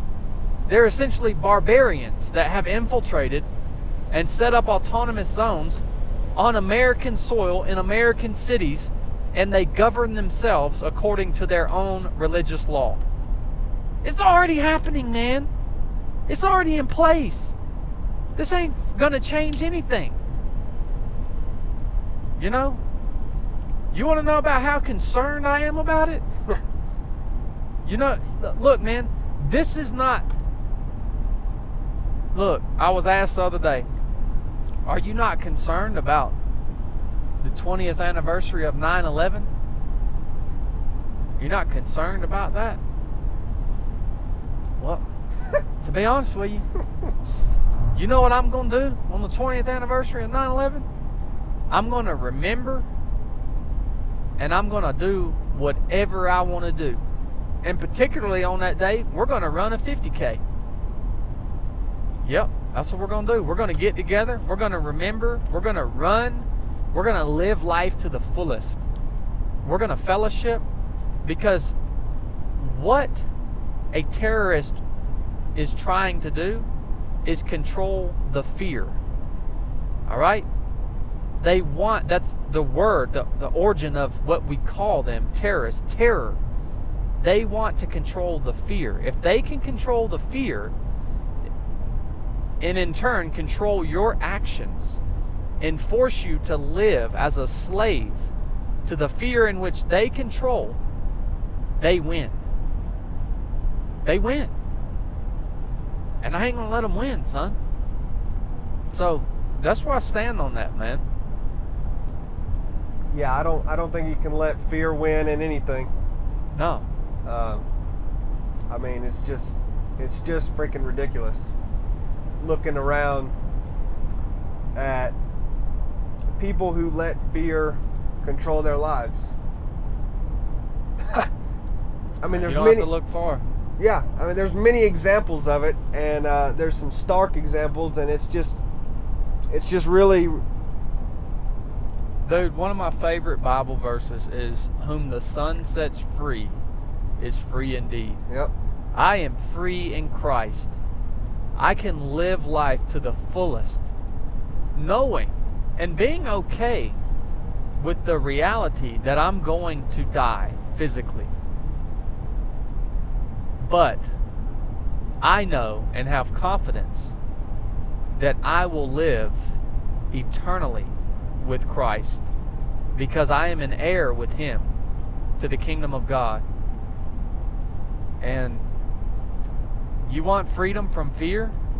you want to live your life to the fullest, that's the way to do it, man. Whom the Son, Jesus Christ, sets free is free indeed. And Yeah, uh, man. that's why I live my life, man. Well, um, that don't go. That uh, that kind of leads pretty good into a, a question from brother Kirk Dean. He said, "Do you believe in the rapture? If so, when do you think it will take place in relation to the tribulation?" You know, I'd be interested in your perspective on that. Do you believe in the rapture of the church, Chili? Um, Kirk went on to say he uh, that he is a Christian, a follower of Jesus, and up until now he believed in a pre-tribulation rapture. Uh, he said, yet nowhere does the Bible really say that it will, you know, take place pre-tribulation. Yeah. Listen, man, I'm interested to hear your take because I've studied uh, Revelation. Well, I need to study everything more. Um, uh, I need to study that more, but I've studied it a lot, and I don't freaking know, man.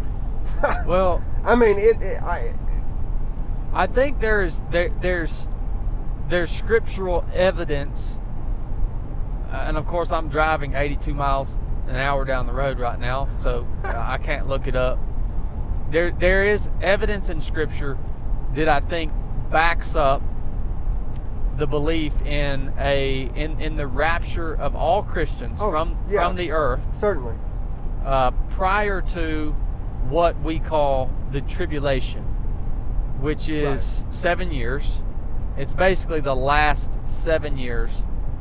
Uh, you know, there, there's Right, two before two- the second coming. before the before Christ comes back, um, riding a white horse with a name written on his thigh, King of Kings and Lord of Lords. And um, look, it's split into two, three and a half year segments: the tribulation and the great tribulation. And I think there's evidence to say, uh, or, or to draw the conclusion that the church will not be there.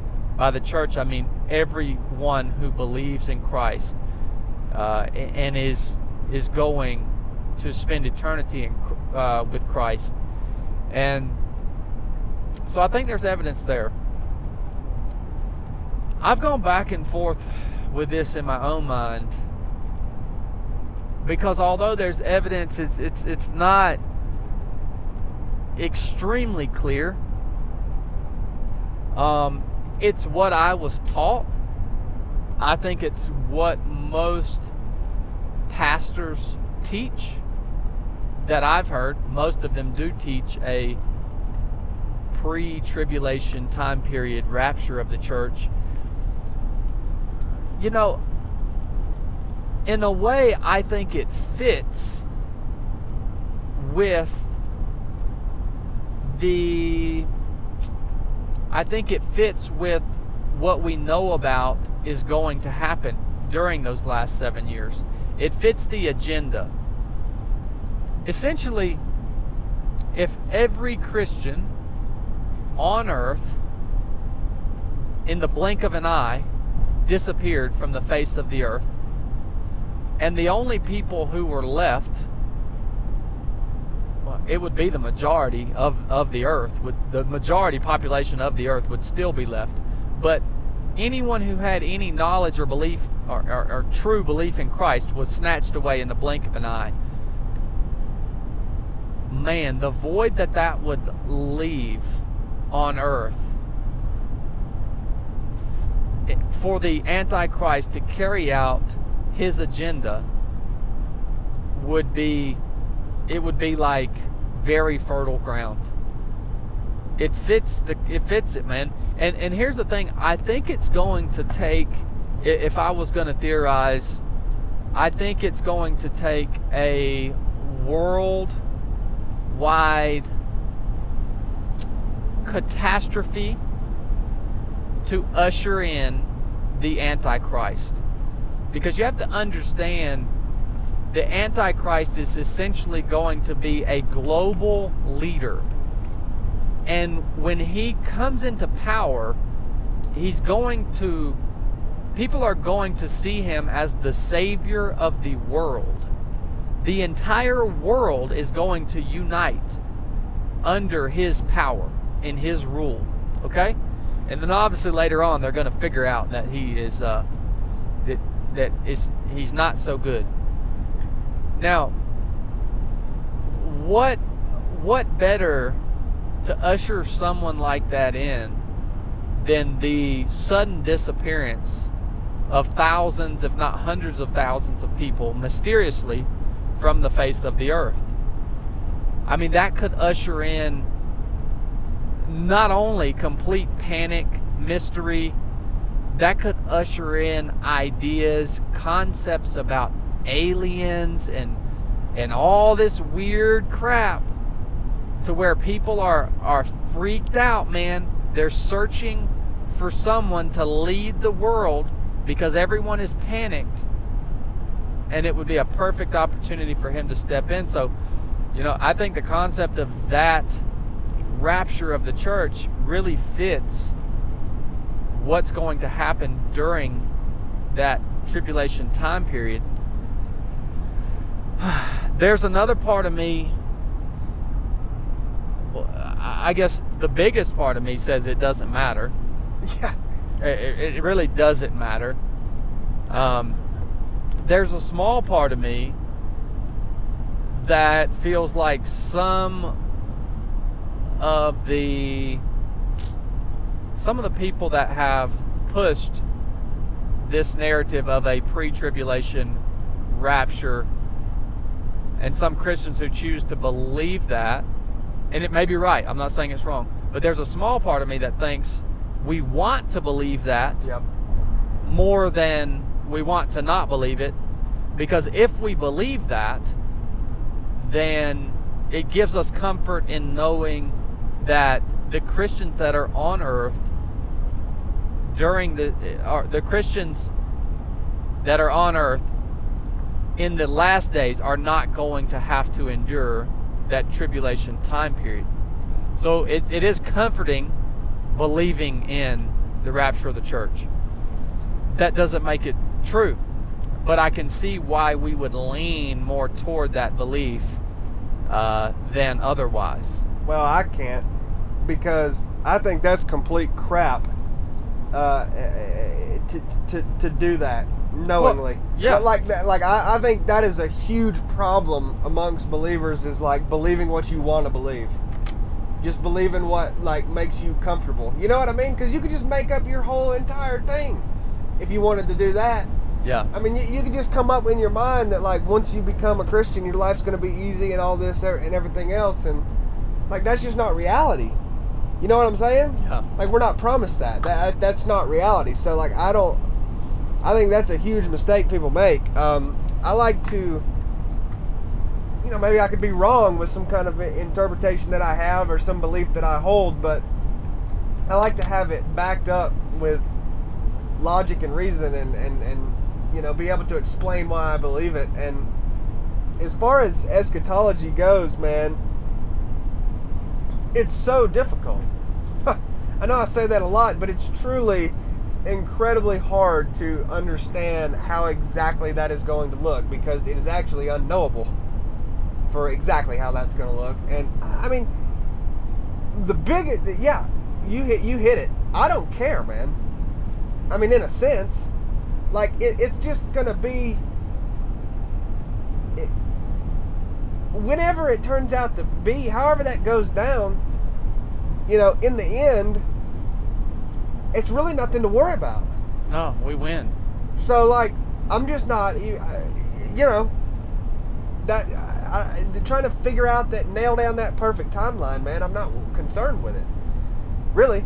Um, but I, I I think one thing that's even hard for me to try to understand that timeline is because it seems reasonable to me to think that God could could basically do all of that that Revelation describes in the world, everything in like the snap of a finger.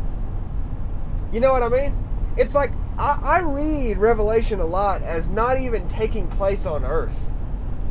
it's like it's all talking about the spiritual realm and the spiritual battles that are going on all around us right now in that realm uh, because we're here in the physical realm it's like i don't even know what it's going to look like man and i, I, I just the, the only way that it that it could happen and it could unfold is according to god's plan right um, but but like it seems reasonable to me that he could do that just like in the snap of a finger. I don't know. Well, you know, Like I don't know what it's going to look like, man. Well, and that ultimately that's the answer. Uh, you know, any any any pastor, any preacher, anyone that that you're listening to or trying to glean uh, biblical knowledge from that acts like they absolutely know the answer to some of these questions like this Yeah, which is a great Um, question. yeah, it's a great question. Uh, ultimately, none of us know it. And, and the thing about the book of Revelation is what's what's wonderful about it. I think as it unfolds, in whatever age it unfolds in, it could be it could start unfolding next week, could start unfolding ten thousand years from now. Yeah. Uh, I, I'm not have have no clue. Well, in a way, it's unfolding now. Well, yeah, it's unfolding, but but when the specific events described in the book that pertain to the the happenings here on earth as they unfold, those that have the Bible and have the book of Revelation, it will be made very clear to them what the books, what the words in the book actually mean as they see it unfold. Uh, I think it will be very clear to those people. It's a little unclear to us right now. Uh, and I think that's where you got to leave it. I think what you have to, what, what we have to focus on as Christians, you know, I have a, I have a lot of, I'm surrounded by a lot of people that have been Christian for a long time. And a lot of Christians, if you walked up to them and you said, hey man, if somebody came up to you right now and said, Hey man, I want to give my life to Jesus, could you lead them? Could you tell them? Could you quote the scripture? Could you lead them to Christ right then and right there? Do you know what needs to happen? What the Bible tells us to do in that sense? the most important things that we need to, to, to, to grasp during our time here on this earth, our short time, we need to grasp the concept of Jesus, of his death, burial, his resurrection. We need to grasp the logic behind those things. And we need to have the ability and the knowledge to lead other people unto him. And we need to have the courage to share our testimonies because that's how we overcome. These these other theological subjects are wonderful things to have conversation about. But ultimately, they do not matter. Uh, nothing wrong with thinking about them, talking about them, looking into and searching them out. Nothing wrong with that at all. But just keep in mind, make sure you got all the foundations and the base knowledge, the things that are important to sal- to your salvation and the salvation and eternal life of others. Make sure you got those things boxed up and squared away, wired tight, son. Then start digging into these other questions. So ultimately, the answer to that question is we don't know. Yep. Uh, the And man, how awesome is that answer though? Because nobody does. yeah, But we are not going to try to act like we do to give some popular answer, man. yeah, God, it gets me so freaking fired up when people clearly do not know the answer to a question, yet We- they have a big audience and they want to feed their audience a bunch of crap, acting like they know the answer and just coming up with something because they don't want to say or they don't have the uh, humility to admit that they don't know something. That gets me so fired up, man. I don't know is actually a pretty powerful thing when something is unknowable. Yeah. Admitting that you are not such a freaking prideful person that you can say, hey, I do not know the answer to that question. Here's what I do know. Gosh, man. Yeah. Yeah, I agree. That's why it's so powerful to know why you believe what you believe and to be honest with what you don't know. I mean, how that timeline all is going to look, I don't know. And and I'm not going to sit here and tell you uh, to try to make myself look smart or to try to make you think a certain way about me or, or come up with some credibility or try to sell you something. Uh, I'm going to tell you, you know, tell you anything other than I don't know because I don't know quite what that's going to look like. Well, we can and we can try we we can just for the sake of conversation try to apply our own logic and understanding Yeah. in terms of scripture to it. Well, that's all you can do with anything, Yeah, that- really. that's but, right. But uh, So and then as we I think we applied that and and we said yeah, Well, is it? Are there parts of Scripture that could make that could make a legitimate case for the rapture of the church? Yes, there are. Uh, do I think it would fit with the the account uh, that we can understand of the Great Tribulation time period and the ushering in of the Antichrist as a global leader on earth? Uh, yes, I think the rapture of the church could fit with that. Um, but is it definitively uh, is is it a definitive thing in Scripture? No, I don't think it is. So that's how we apply our logic to that, and that's I think the the, the furthest that we can go with that conclusion. Well, yeah, man. I, it just it just brought me down a road of just other other things, man. Like, you know, I, certain things. I, I think it's really valuable to talk about these things uh, and these topics and discuss eschatology, which is which is super difficult to grasp. Clearly, um, I I really do. I think it's super valuable, and um, but I just don't. I don't appreciate people who just come up with something and they, they just Well, chili, chili. The the real answers to questions. Truth does not sell. yeah Truth does not sell, Yeah. brother. It, it, it's it's not. It, it's not a mystery as to why, if we're talking specifically about leaders amongst Christians, yeah it's it's no mystery as to why you don't have very many people who make their living off the off off, what they do within the body of Christ. You don't have many of them that are willing to say I don't know, because yeah, I know it's and they got too much pride. it- it- yeah, they, they have pride, but but also it, the, the the answer I don't know that doesn't sell, right, man. and and you know yeah, but but it's being honest, man. yeah. Like I don't care if it sells or not. That that's Well, well, you're in a unique situation, Chili. You're you're in a very unique situation.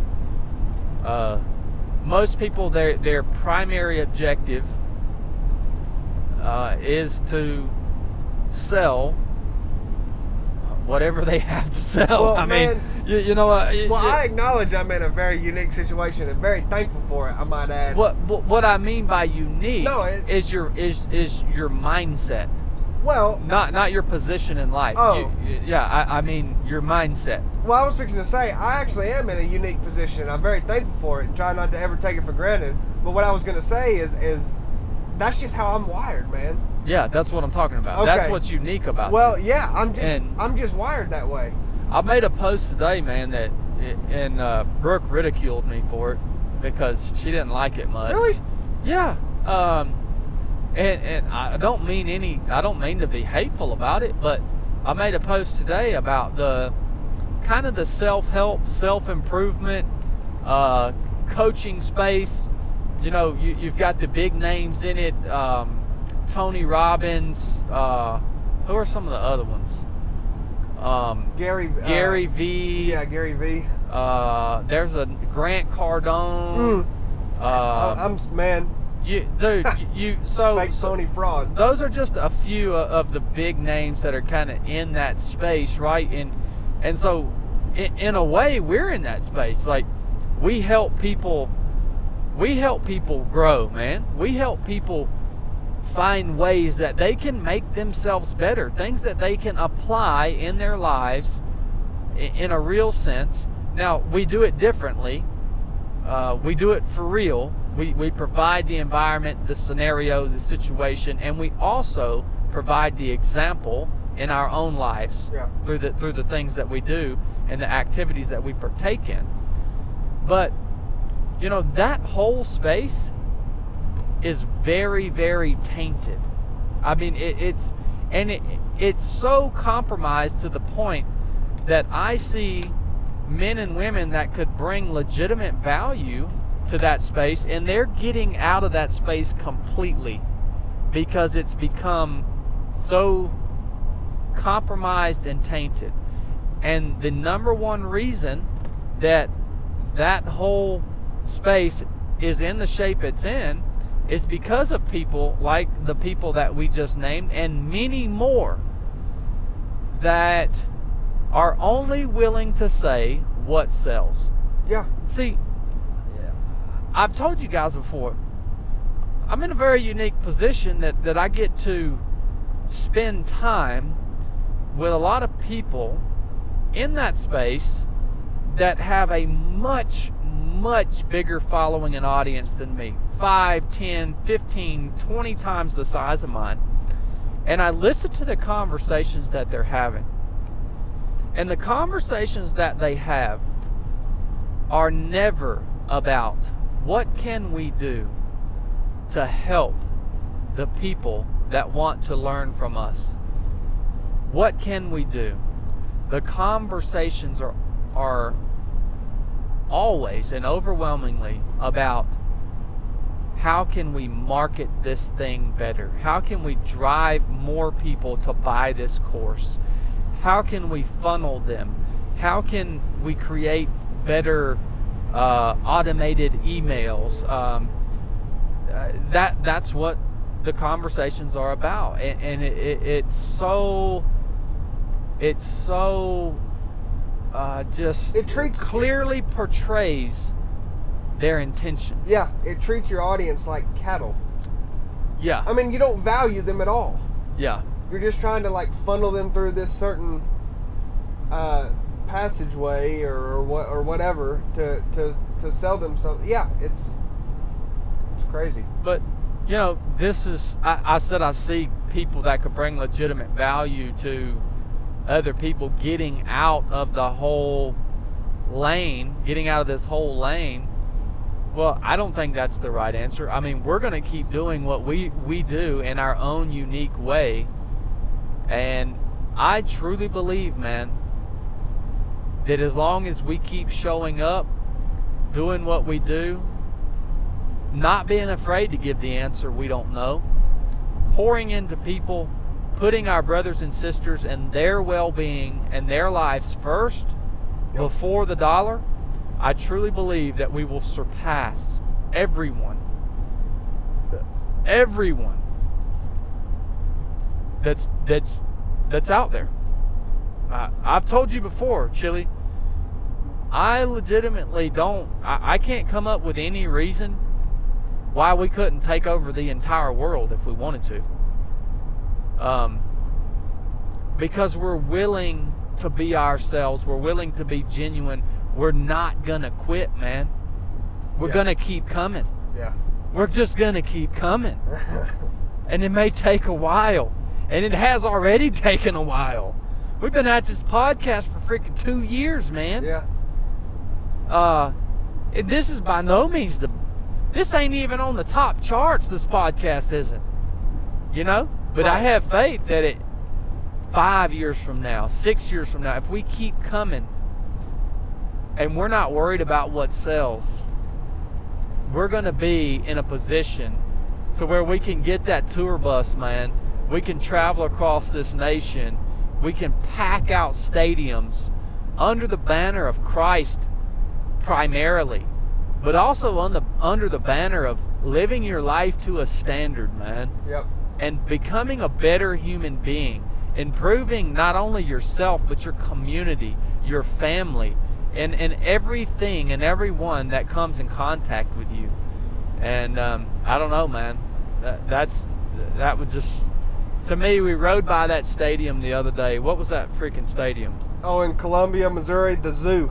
Yeah, the, in Columbia, Missouri, massive stadium, man. Football stadium. Don't even get me started on freaking football, man. and I thought, man, that's a massive structure. How awesome would it be to pack that son of a gun out? I mean, every seat filled under the banner of Christ. Uh, I'll think about that stuff, man. And I'm here to tell you, I'm going to go ahead and declare I'm coming. I'm watching, I'm listening, and I'm coming. And that's what I got to say about that. Got another question for us? Nah, man, I just looked through them again. I think that's about covers it, really. Blast. I wanted to keep going, man. We're on a roll, man. What are we at? Um, I don't know. We've been doing. We've been at it for a while. I know. I kind of feel like make this a marathon one. We're not just endurance runners, by the way. Dude, we have knocked back some miles, man. Yeah, we're endurance drivers, uh, endurance cyclists. Don't get me started on that. Uh, we're gonna be endurance paddlers. I mean, dude. Oh, this is a good question, man. Yeah, you probably got plenty right there. This is a good question. Um, since since we're on the topic, we've been heavy. We've been heavy Jesus and heavy Bible talk on this episode. So if you're still with us, maybe you want to hear another question about salvation. Um, crap. Who is this coming from? This is coming from Chris Howley. Chris Howley. So in your understanding, question mark. Oh, I gotta read this and not run off the road. I was saved and baptized when I was young, 10 to 12 years old, and I have backslidden big time. I recently, within the past 18 months, gone back to my home church, read the entire Bible. Good for you, brother. And my pastor gave me a study Bible so that I could study and understand its scripture. Awesome. Thanks to 3 of 7, I have made the turn back to Christ. Praise Jesus, man. Thank you, brother. In your perspective, how do I become cleansed again? I thought that was a really interesting question, uh, and you can read through it again if you want. yeah. Um, so essentially, our brother here is talking about he was baptized when he was young. He he gave he gave his life to Christ, and then he says basically he backslid. He started you know doing whatever he was doing. He he drifted away from that relationship with Christ, and now he's made he's recommitted his life to Christ. He's back in God's word. Uh, he's back on track, and he's on fire for God. How can he be cleansed again? I want to give you some hope, brother. You are already cleansed. I was fixing to say. You, you don't have to be cleansed again. You are washed whiter than snow, man. You can be cleansed daily.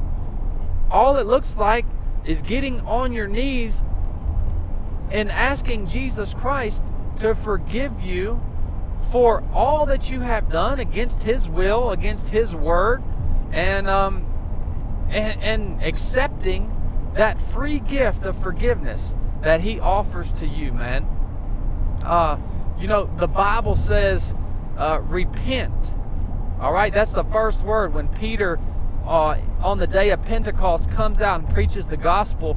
He says, repent and be baptized for the remission of sins. All right, so along with you being cleansed by the blood of Christ, if you are living a life of repentance, in other words, you are trying your best to turn away from the person who you were in order to take up your cross and follow Jesus, that repentance, along with your acceptance and your belief that the blood of Christ is sufficient for you to be cleansed, that's all it takes, brother. You don't have to be rebaptized. Uh, you don't have to to redo anything. You got it, man. Baptism, in my mind, is a one-time thing, man. It's a it's a it's that's that's what it is. It's a it's a outward, a public representation of obedience and of you going through the death, burial, and resurrection uh, with Christ so that you can become an heir with Him in eternal life. So it's it's a one-time thing, man. I just wanted to encourage you, brother. You're you are you, you're washed whiter than snow, man.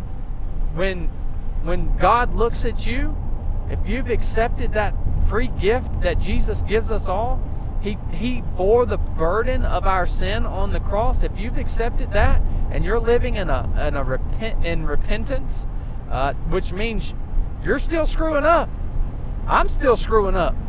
we talked about that earlier in this episode.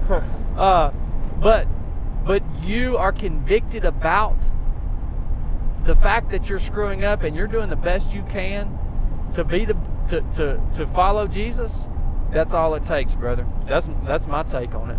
Well, yeah, I mean, when you read it to me, I was like, "Well, hand me that phone so I can read that." Because what what's what what is Chris? What does that last question mean, man? How do I become cleansed again? Yeah, I think Chris, I love it when people answer their own question in their question. Because read your sentence before that. I mean, he literally said, "Thanks to three of," or he said, "I made I made that turn back to Christ." So that's it. I, yeah, I you mean, did it, enough man. said, right? You, know? did it, man. No, look, man. Don't be ashamed of anything that you did in your past. That, that all that stuff is now is part of your testimony, man. That's all that stuff is. You don't have to be ashamed of any of that. You don't need to hold on to any of that. Uh, the, the, the payment has been made for that. The sacrifice has been made for all that. Uh, the, the fact that we were bad, or the fact that we are currently bad and we screw up on the daily, that, all that does is point us back to the need for Jesus Christ. Yep. It's not made to make us feel a. It, it, it's not there to make us feel ashamed about our lack of ability to live a righteous life. It's simply there to point you back to your need for a Savior Yep. that did what Jesus did. It's all it is, man. So I just wanted to encourage encourage you in that, brother. Yeah. That's that's pretty awesome. Yep. And I, I'm so happy for you, man. Uh, take full advantage of that freedom. Man, you have a great commission. You have a great commission. And I wish I had my Bible with me right here. Um, you know, Jesus gave us a great commission. That's another reason I like the book of Matthew. The very last few verses of Matthew, he says, uh, and, and I wish I, I, I know I'm going to screw this up, but essentially, he says, Go ye, which means go you, uh, into all the world, uh, teaching them and baptizing them in the name of the Father, the Son, and the Holy Spirit. You realize, Christian, you have the authority to baptize your brothers and sisters that you lead to Christ. Um, and then he goes on to say, teaching them in all things concerning what I have commanded you. So you have a great commission, man. Get out, get after it. Never be ashamed of what you have done or what you do on the daily, as long as you're living in that repentant uh, way, and you're good to go, brother. Well, thank you for that question, Chris. You want to hit another one? Would you get another one? I mean, I can. Oh no, no, we're good. All right. We're good. I think we'll wrap it up right there, guys. We got we got about a I don't know another hundred miles left to go tonight. Um, we enjoyed it. Hope y'all I hope y'all enjoyed this episode. Hey, hit us up, man. Y'all let us know how you're liking these things. If you if you're liking them, we'll uh we'll put more out for you. If they suck, tell us they suck, and we'll just wait till we get home back in studio and go back to your regularly scheduled programming on the 3 of 7 podcast. We love you guys. If you enjoyed the episode, please give it a share on social. Tell people what you thought about it. Uh, leave us a review on iTunes. Um, and if you if you're really getting something out of the show and, and you want to support us, go to our Patreon page. A link to Patreon is in the show notes of all of our episodes. Click that on. You can go sign up. We do some fun stuff over there. Resurrected in particular is my favorite thing that I do. And uh, Chili does. Chili teaches there. Blake teaches there. Pastor Nathan, I teach there. Uh, it's a really awesome and powerful group of humans that have assembled there for Resurrected every, well, three Sundays a month. So check it out. We love you guys. Enough said.